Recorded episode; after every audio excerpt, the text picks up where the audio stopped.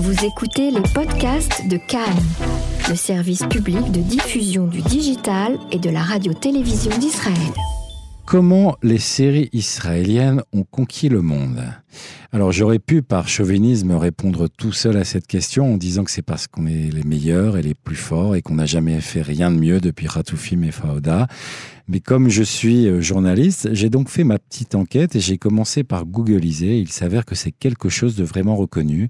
En quelques secondes, j'ai amassé toutes sortes d'articles venant de médias prestigieux comme Les Échos, Rolling Stones, Le Parisien ou France Inter, pour ne citer que quelques médias français, qui tous observent le même constat. Et afin d'étayer ce constat, j'ai invité aujourd'hui sur notre antenne Yaëlle Munk. Yaëlle est, un, est une maître de conférences en cinématographie et nous allons initier avec elle un cycle d'interviews centré sur le septième art, cycle que nous allons initier donc par les séries. Yaëlle, bonsoir. Bonsoir. Je ne me suis pas trompé sur la description, ça va ? Euh, non, tout va bien. Le cinéma israélien, le cinéma, la télévision israélienne se porte très bien. Avant c'était le cinéma, maintenant c'est le tour de la télévision. Aujourd'hui, c'est, ça n'a jamais été aussi bien, quoi. Je veux dire, le cinéma, la télévision israélienne est reconnue partout. Il y a des adaptations. Si on prend des séries comme, euh, par exemple, euh, Prisoners of War, comment ça s'appelle, Prisonniers de guerre. Mm-hmm. Il y a des adaptations qui ont été faites euh, au Japon, euh, au Portugal, et des adaptations du, de séries israéliennes. Donc, on achète euh, le scénario et on refait ça euh, en langage local. Mais il y a aussi beaucoup de séries de télévision qui sont passées, qui passent en hébreu sous-titrées. Ratoufim, Prisonniers de guerre. Oui, qui passait sur Arte en ouais, hébreu, par exemple. Je crois, et... que, oui, je crois que ça a été traduit à plus de soixante-cinq langues, si je. Si oui, je oui. Alors, c'est, c'est pas, c'est, Ratoufim, c'est l'exemple ouais. extraordinaire, mais il y, y a beaucoup d'autres séries qui sont vendues, on n'entend pas, pas, même pas parler parce que parce que c'est devenu euh, monnaie courante ouais. maintenant. Alors, alors juste... Je pourrais même dire que, à la limite, aujourd'hui. Les réalisateurs qui initient des, des projets comme ça, ils pensent d'abord à l'étranger. Comment ça se vend ? Ouais. Qu'est-ce que ça raconte ? Dans quelle mesure c'est un langage international ? Yaëlle, à votre avis, qu'est-ce qui explique aujourd'hui une telle réussite euh, venant d'un, d'un si petit pays et pas forcément, même si le cinéma israélien est reconnu à la base, euh, qui n'a pas l'industrie la plus lourde en termes de cinéma ni en termes de production télévisuelle ? Non, d'abord, c'est des séries qui sont faites à base de petits budgets. Je peux dire que la série a commencé toute cette, euh, cette tendance, c'est In Treatment, en ouais. analyse, de mmh. Hagai Levi en deux mille six, mmh. qui a, c'était une série à tout petit budget, en fait, et qui a réussi à découvrir quelque chose de génial, qui avait une analogie entre le chapitre d'une série télévisée et une séance de psychanalyse. Ouais. Et sur, à base de cette analogie, cette analogie, ils ont, il a créé une série qui se concentrait sur cinq personnes qui sont, chacune représente un certain secteur dans la société israélienne. Mmh. Et, et là, ça avait une force, une force internationale parce que ça parlait aussi bien de ce qui est typique à Israël, mais aussi ce qui est typique à des gens à différentes tranches d'âge. Donc c'est ça, c'est ça pour vous vers deux mille cinq deux mille six, c'est cette série-là euh, qui a vraiment euh, configuré euh, l'impact d'Israël en termes de séries à l'étranger. Et d'ailleurs cette série, si je me trompe pas, elle a été euh, réadaptée euh, pour les États-Unis avec Gabrielle Byrne. Euh, oui, oui, ouais, c'est ça, c'est, c'est celle-là, ouais.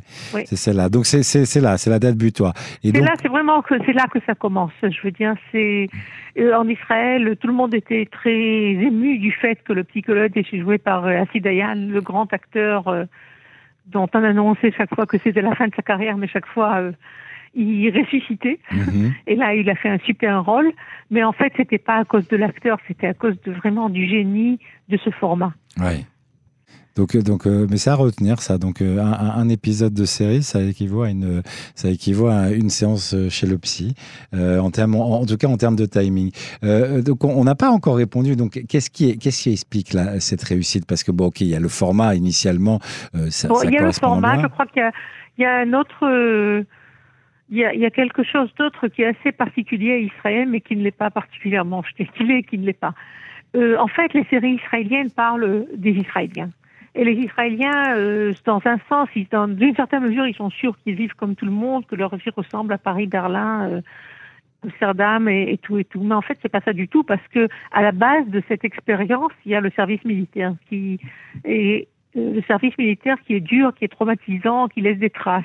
Mmh. Et si on pense à une série comme par exemple Pour elle, les héros volent, qui a, eu un, qui a été primée à Cannes, ça a l'air d'une série, à première vue, une série très euh, internationale, des jeunes qui vont euh, en Extrême-Orient, dans un grand voyage en Extrême-Orient, mais, mais en fait, euh, ça, il y a des couches, au fur et à mesure, ça révèle des plaies, ça révèle un passé euh, blessé et un traumatisme de guerre. Et, et, et on reviendra dans toutes les séries, on verra qu'il y a ce truc de traumatisme de guerre. Des fois, il est à la surface, des fois, il est plus estompé, mais, mais il est toujours là. C'est un fil rouge, vous pensez, des, des séries israéliennes qu'on, qu'on, donc on retrouve directement ou superficiellement euh, en surface oui. ou pas ? Oui, oui, oui, oui, dans une certaine mesure, oui. Euh, parce que, contrairement à les séries étrangères, ici, quand il y a une série, la première chose qui se pose, c'est qu'est-ce qu'il a fait à l'armée, d'où, mmh. d'où il vient ? Et d'où il vient, ça veut dire quel est son service militaire, quelle est sa, sa carte d'identité militaire. Et ça revient dans toutes les séries, finalement. Même si on prend une série comme euh, In Treatment, en analyse, euh, le, un des personnages principaux, là-bas, c'était le pilote qui avait bombardé Gaza. Mmh. Et il a des problèmes avec son père, c'est vrai. Et son père est rescapé euh, de, de l'Holocauste et tout ça. Mais à la base, il y a ce service militaire qui fait que les choses dont on n'a pas parlé remontent à la surface. Avant, on cachait, on, se, on n'avouait pas euh, les grands drames, on n'avouait pas les, les secrets de famille. Maintenant, tout est, tout est ouvert et tout est, tout est discutable. Et dans ce sens-là, je crois que les séries israéliennes réussissent à, à, à mettre en scène justement tout ce drame des choses du, du non-dit. Voilà, c'est le drame du non-dit. Peut-être par, par une société qui a vécu déjà euh, effectivement ces drames que, que vit actuellement euh, de manière beaucoup plus impactante euh, ou prononcée euh, l'Europe, les États-Unis, euh, une souffrance qui était déjà euh, peut-être décrite dans le cinéma aussi israélien euh, de manière euh, plus assumée peut-être, non ? Ah oui, tout à fait. Je veux mmh. dire, euh, quand on pense à un film comme Vals avec Bachir, c'est ouais. le réalisateur qui a été scénariste dans In Treatment de... de Hagai Levi, mmh. en analyse, qui était un des scénaristes. Je veux dire, oui, c'est évident, ça revient toujours à la même question. Qu'est-ce qu'on a vécu et comment ça influence notre présent ? euh, J'ai pris la déclaration d'Alexandre Payl, pas, qui n'est pas forcément connu, mais qui joue un rôle important en France, dans la, dans, dans, justement sur la diffusion des séries. Il est le directeur adjoint de, de l'unité de fiction de Arte France et qui parle à propos de, du, des séries israéliennes, de la finesse euh, d'écriture et du talent des Israéliens à traiter des sujets lourds sur la société ou les guerres comme un élément clé de réussite. Je pense il a tout à fait raison. Je ne sais pas pour la finesse, euh, c'est possible. Je ne sais pas. Moi, moi, c'est, c'est, c'est ma langue, c'est le ouais. milieu dans lequel je vis. Mais, mais oui, c'est vrai, il y a cette capacité de traiter des sujets extrêmement compliqués par une manière, par des intrigues qui reviennent toujours au personnel. Mmh. Et en ça, c'est fort parce qu'on voit pas, on voit pas des champs de bataille. On voit, on voit des gens qui ont survécu les champs de bataille. Ils sont après le champ de bataille, mais, mais la guerre continue à les accompagner, même quand ils sont en Thaïlande. Oui, c'est, c'est ça un peu d'ailleurs la, la, la, la difficulté et en même temps le point fort du cinéma israélien parce qu'on n'a on a, on a pas les budgets pour créer des champs de bataille à l'américaine ou, euh, ou alors des scènes avec des effets spéciaux incroyables. Je, j'ai lu que le budget déjà élevé pour un épisode sur, sur une série, c'était cinquante mille dollars, ce qui est très faible.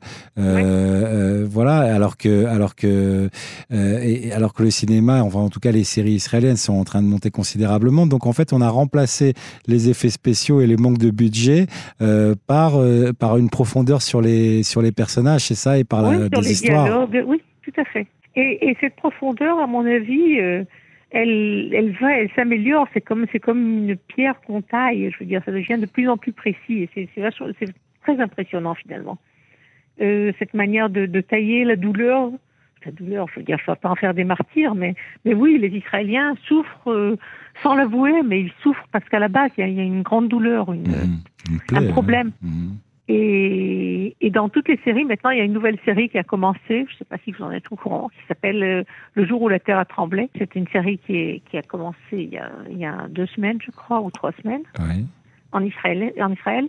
Et c'est fait par Omri Givon, qui a fait aussi pour elle des héros vols. Mmh. Et, et c'est aussi une série qui, qui euh, touche d'un côté, il y a un côté comme ça mystérieux, Et d'un autre côté, il y a quelque chose de profondément israélien. Et israélien, c'est, c'est des gens qui sont, euh, comment dirais-je, qui sont un peu durs, euh, qui sont euh, pas sentimentales. Mais à la base, ils sont tellement blessés qu'ils ils sont forcés à devenir sentimentales. Mmh. Ils sont forcés de se retourner, se retourner vers leurs sentiments. Et par exemple, je pense à une série, Philosophia, Timrod Hashem. Ah, c'est une série absolument fantastique, qui a été rachetée d'ailleurs aux États-Unis. Mais c'est une série qui se passe dans le Golan, où il y a un jour un kibboutz disparaît tout entier. Tous les membres du kibboutz disparaissent. Ouais. Et à première vue, c'est une question tellement israélienne, où est-ce qu'il y a des kibboutz où les gens peuvent disparaître tous, tous d'un seul coup? Et au fur et à mesure, on gratte les couches de, de cet endroit dans le Golan, justement, et on découvre un passé qui a... qui est rattaché à la guerre de Kippour, qui est rattaché au traumatisme des gens qui ont vécu cette guerre. Et je ne vous raconte pas tout, c'est une série non. absolument fantastique, extraordinaire, où le paysage, c'est aussi un truc très fort, c'est le paysage qui a un rôle très important. Ouais. Et pour ça, Israël, c'est vraiment, c'est un, c'est un grand studio, quoi, un cinechita, parce qu'on peut passer du nord au sud, avec des paysages fantastiques et tellement différents l'un de l'autre. Les séries, c'est une façon, les séries israéliennes, c'est une façon pour les Israéliens peut-être de, euh, d'exorciser les, les, les mots euh, et les problématiques de ce pays qui, qui parfois euh, sont un peu compliqués à, sont un peu compliqués justement à exorciser. Oui, un peu compliqué, ça peut dire. Oui, ouais, ils sont ouais, compliqués. Voilà, ouais, c'est un euphémisme. c'est ils un sont euph... carrément compliqués. Ouais. C'est, non, c'est vrai, il, il, faut, il faut en parler. Et je crois que pendant très longtemps, on sait que dans l'histoire d'Israël, pendant très longtemps, c'était tabou. Mmh. On n'avait pas le droit parce que ça aurait voulu dire critiquer le pays et, et on ne critique pas le pays. Alors que maintenant, aujourd'hui, les gens se rendent compte que parler des, des mots de ce pays, ça ne veut pas dire critiquer le pays. Le pays... Euh, est né avec euh, les, les douleurs, avec le, le prix, les, la vie des gens, ça a coûté énormément. Alors les mots, ça fait partie de tout ça. Les séries télévisées parlent d'une certaine ambiance, euh, d'une certaine atmosphère dans, lesquelles, dans laquelle les Israéliens évoluent. Et cette atmosphère est, est profondément blessée, quoi. Ouais. Et on peut pas, on peut pas parler d'Israël sans parler de cette blessure. Je veux dire, il y a beaucoup de gens, quand je parle du cinéma israélien ou de la télévision israélienne, il y a beaucoup de gens qui me reprochent justement de parler de la blessure. Mais quand on a, quand on a vécu en Israël, on a vécu forcément une, deux, trois, quatre, cinq guerres, au moins. Ouais. Alors, on est blessé. Il... Et même si on n'a pas participé activement à la guerre. Et je crois que tout le monde, les hommes, les femmes, les enfants, les gens qui sont nés dans la guerre, portent une certaine, une certaine blessure. Et aussi la, la télé euh, parle de ça d'une manière euh, beaucoup plus subtile. Je veux dire, il ne faut pas parler de, voilà, il y a eu un grand traumatisme. Je veux dire, c'est pas évident de parler, comme on dit, parler du mal d'Israël. C'est pas parler du mal d'Israël, c'est parler de la réalité d'Israël. Et de dire que la, cette réalité est dure, est difficile à avaler. Et quand les Israéliens euh, regardent la télé, par exemple, dans Prisoners of War, Prisonniers de guerre, mm-hmm. euh, c'était une série qui a commencé quand Gilad Shalit était prisonnier. Et tout le monde a dit quel manque de tact, on ne pourrait pas faire une série pareille, mm-hmm. euh, dans une situation pareille. Je veux dire, c'est le présent, et maintenant on met ça en scène. Et c'est pas un manque de tact, c'est quelque chose qui nous préoccupe. Je veux dire, même quand Gilad Shalit... Le prisonnier, le plus fameux prisonnier d'Israël n'était pas euh, prisonnier. Euh, il y avait toujours cette, cette idée que quelqu'un va à la guerre, demain il peut tomber prisonnier, après-demain il peut, il peut être blessé, il peut ne pas rentrer chez lui. Et c'est une angoisse qui, qui accompagne les Israéliens dans leur, dans leur quotidien. Et dans ce sens-là, ils sont très différents des Français, par exemple. Mais ils sont un peu moins différents des États-Unis, par exemple. Les Américains, ils, ils connaissent cette angoisse. Oui, bien sûr. Alors c'est pour ça que les séries israéliennes marchent beaucoup mieux ouais. aux États-Unis qu'en France. Euh, Yaëlle, vous qui êtes professeur et donc qui avez des étudiants qui boivent vos paroles, euh, ah. est-ce que vous conseillerez à des gens passionnés par le cinéma, la réalisation, la mise en scène, de, de, d'aller dans, de se diriger dans ce secteur? Est-ce que vous pensez que c'est un phénomène durable? euh, Écoutez, je ne suis pas prophète, mais à mon avis, oui. Parce que d'abord, la télé et le cinéma... Et il faut mentionner quelque chose que j'ai pas dit, que la plupart, la plupart des réalisateurs de télévision sont des gens qui ont, sont passés par le département de cinéma de Tel Aviv. Mmh. Donc, c'est des gens qui ont étudié le cinéma. Et je crois qu'aujourd'hui, il y a de plus en plus d'essor euh, et dans, dans ce domaine-là. Il y a énormément euh, de demandes. Euh, on crée beaucoup, on crée beaucoup de films et beaucoup de séries, et on est très préoccupé par euh, comment traduire la réalité et la communiquer à, à, aux, aux Israéliens et aux peuples, aux peuples du monde. Avant de conclure cette interview, euh, on se parle aussi parce que vous avez une actualité qui est en rapport justement avec le thème de cette, inter- de cette interview. Vous parlez de la série de conférences ? Oui, tout à fait. Je parle de la série oui. de conférences. Alors, euh, les amis français de l'université de Tel Aviv euh, organisent un cycle de conférences, ont déjà commencé la semaine dernière, un cycle de conférences euh, autour du cinéma et, du cinéma et de la télé israélienne. Euh, la première, euh, euh, la première conférence a eu lieu la semaine dernière, c'était sur le documentaire israélien, qui est en soi une merveille, il faut en parler. Euh, la semaine prochaine, il y aura deux, euh, deux conférences, euh, lundi et jeudi. Lundi, c'est sur euh, la télé israélienne, et jeudi, c'est sur le film de fiction israélien. Ben voilà, c'est, c'est noté, et, donc, et ça se passe à l'université Tel Aviv.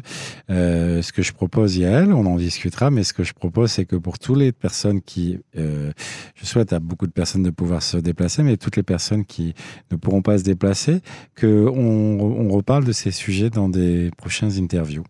Avec plaisir. Voilà, et bien Yaëlle, on se quitte sur ces mots, et on se retrouve bientôt. Je vous souhaite une très bonne soirée. Merci beaucoup à vous aussi. Au revoir. Au revoir.